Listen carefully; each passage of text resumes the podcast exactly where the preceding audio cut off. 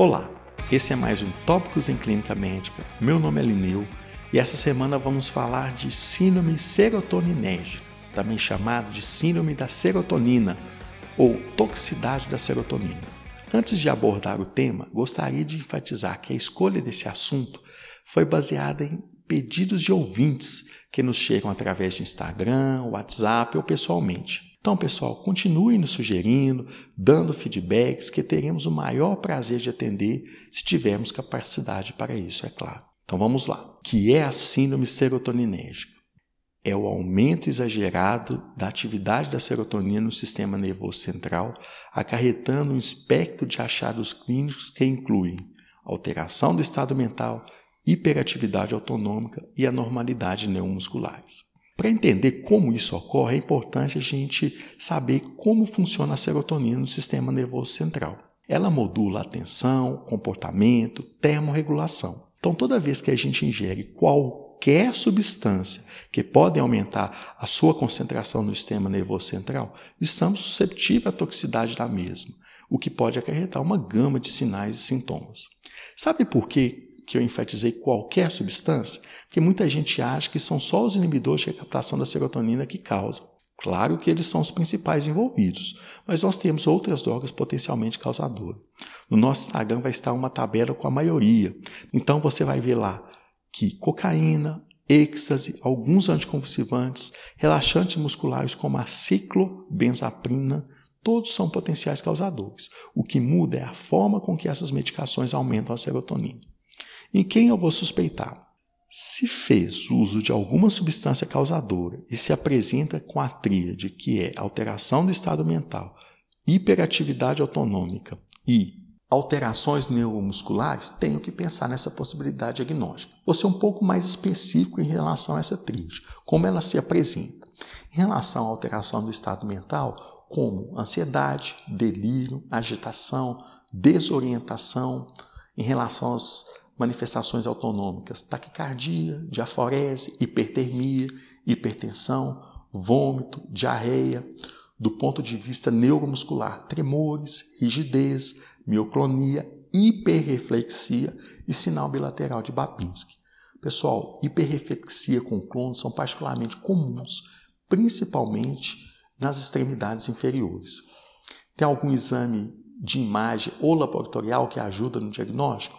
Turma, o diagnóstico é clínico. Existe uma ferramenta chamada de critérios de toxicidade Hunter que diz se o paciente usou uma medicação potencialmente causadora e apresenta com pelo menos um desses critérios que são clonos espontâneo ou clonos induzível com agitação, clonos ocular com agitação ou diaforese, hiperreflexia com hipertermia, se apareceu com qualquer um desses, tenho que pensar fortemente na possibilidade de síndrome serotoninérgica. Esse guia tem uma sensibilidade de 84%, uma especificidade de 97%.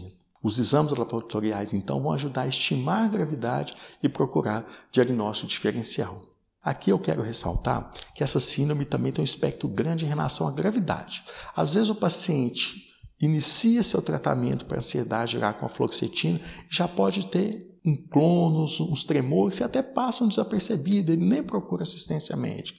E pode ter alguns que já apresentam de cara com sinais de gravidade que demandam suporte invasivo imediato. Aqui, pessoal, é importante a gente reconhecer esses casos leves que, desapercebidos, eles podem se tornar graves, porque o médico vai lá, aumenta a medicação ou associa ela com outra medicação que também aumenta a serotonina, então isso é importante. Na anamnese, algumas dicas também são cruciais. Primeiro, é claro, tentar ver se o paciente usou alguma substância potencialmente causadora. A dose, se dissociou, a forma de liberação, se é lenta ou não. A maioria dos sintomas vai aparecer nas primeiras 24 horas de ingestão. Esse dado é fundamental para fazer diagnóstico diferencial com a síndrome neuroléptica maligna, um dos principais diagnósticos diferenciais. Tema, inclusive, do nosso episódio de número 90. Aqui outras dicas importantes para diferenciar essas duas. Primeiro, em relação à droga indutora. Enquanto a síndrome serotoninérgica principal são os inibidores de captação da serotonina, na neuroléptica maligna são os antagonistas da dopamina. o tempo de aparecimento dos sintomas. Na síndrome serotoninérgica, os sintomas geralmente aparecem nas primeiras 24 horas. Na neuroléptica maligna pode demorar dias a semanas. Mas, pessoal, talvez o exame neurológico seja o mais importante.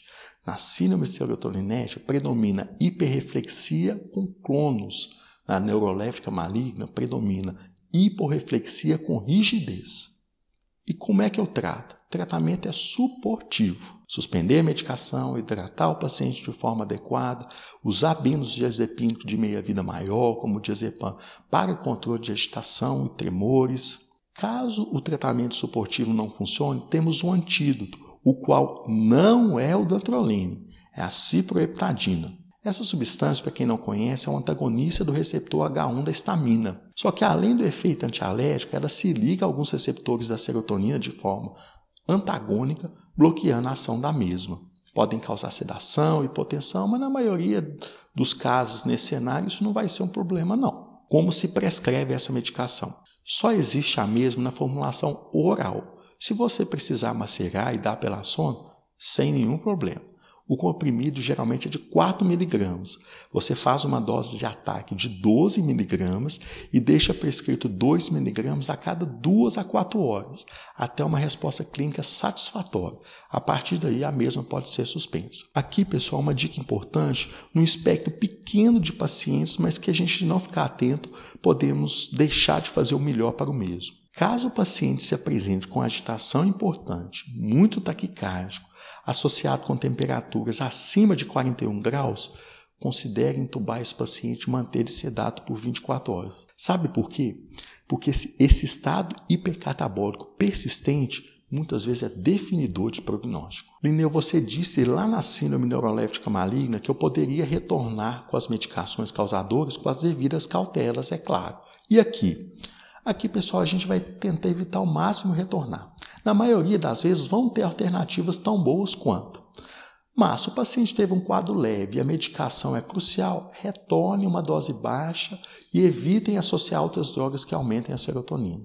Então vamos para as dicas finais? Não são só os inibidores de recaptação da serotonina que podem causar a síndrome. Quando ela aparecer, vai ser através de alteração do estado mental, desautonomia hiperreatividade muscular com hiperreflexia e clonos. O diagnóstico é clínico, os critérios de Hunter podem ajudar. Exames laboratoriais e imagens são para diagnóstico diferencial.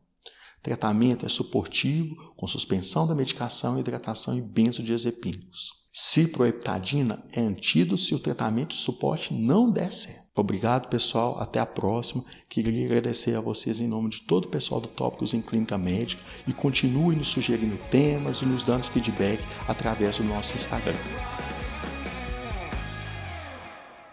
Gostou do podcast? Quer receber os novos episódios do Tópicos no momento em que eles forem publicados no seu dispositivo e sem precisar fazer nada? Basta assinar o Tópicos em Clínica Médica no Spotify, no Deezer ou no seu agregador de podcast favorito.